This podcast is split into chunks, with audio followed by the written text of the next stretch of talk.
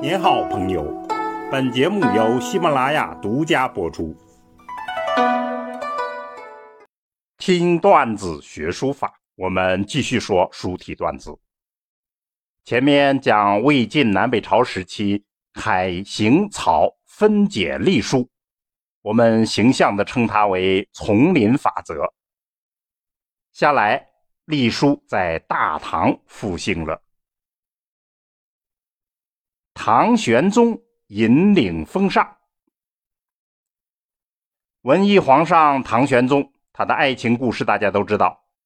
与此密切相关的是，他推出了全新的隶书热潮，肥美艳丽，就像杨贵妃一样的隶书，成为了大唐的主流时尚。魏晋南北朝隶书沉睡了百年。初唐时候才被唤醒。楷书大师欧阳询就写过大量的隶书，大家一定见过日本朝日新闻报头上那四个大字，那就是集欧阳询的隶书名碑而成的。法度严谨，与楷书来比的话，多了一种放逸之感。进入。唐玄宗的开元盛世，国力强盛，文化多元。我们前面讲了篆书复兴，情况比较类似，隶书也一样掀起了复兴的热潮。比篆书不同的是呢，痴迷肥美的唐玄宗在隶书里头找到了他的真爱所在，正如他三千宠爱在一身。他爱隶书也是动静很大，倾国倾城之势。他将太爷爷时代的以瘦为美彻底掉了个个儿，以肥为美。整个时代呢，审美大转型，刚健轻缓转变成了丰满华丽，又加上气势磅礴，沉稳如山。全新的隶书风范。由皇上自己御笔炮制出来了，严厉、公稳、雍容、流美，这很符合当时的社会文化状态，更表达了皇上自己的狂热追求。纵观盛唐文化的方方面面，您只能为这样的隶书风范拍手叫绝，自己内心的那点私货。与流行的风尚结合的如此天衣无缝，古今少见。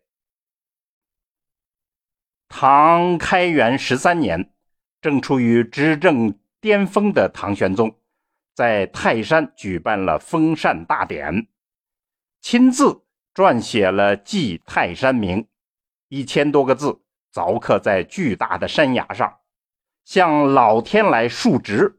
同时表达自己的雄心壮志，这就是唐人典型的八分书，法度谨严，气象扩大。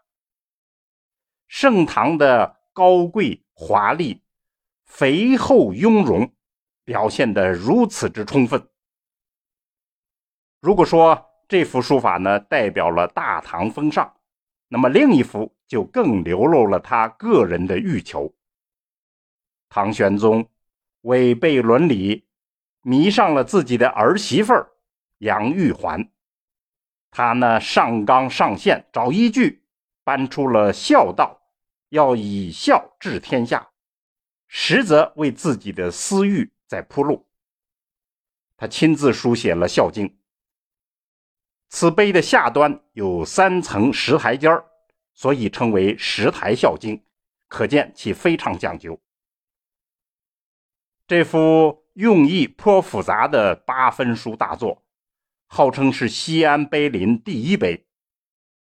书法上呢，法度更加谨严，楷书笔意明显，城市化的倾向已经出现。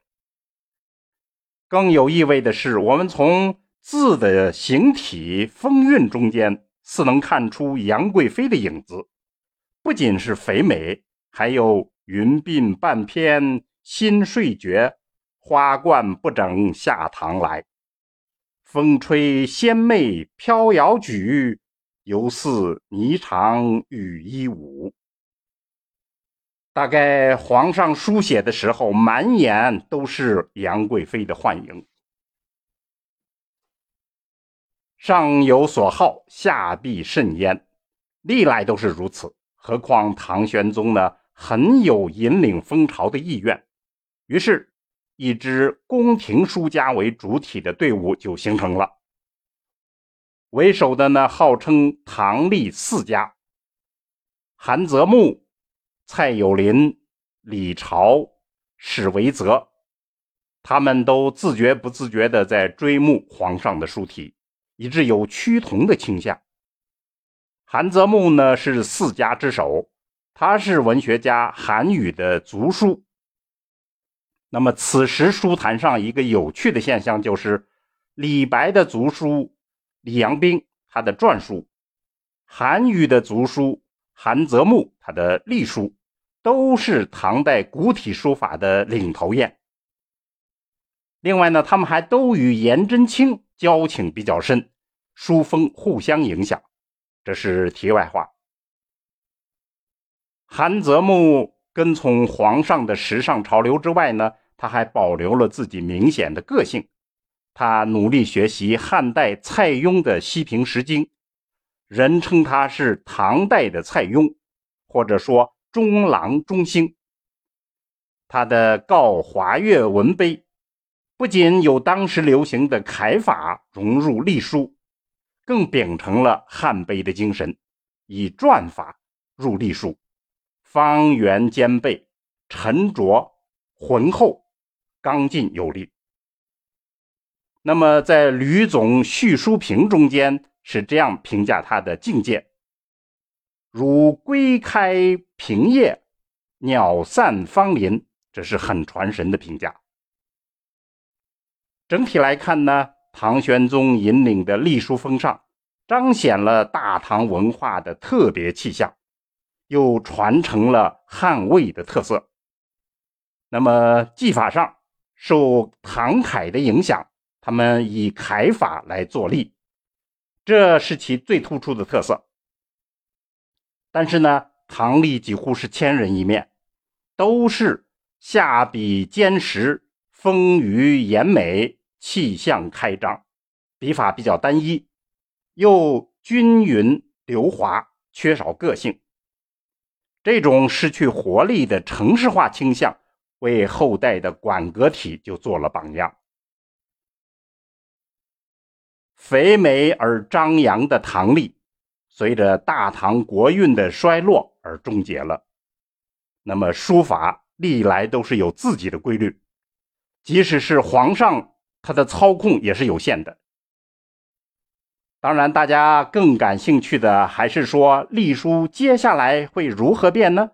那么，且听我们下回分解。听段子学书法，我们下文再见。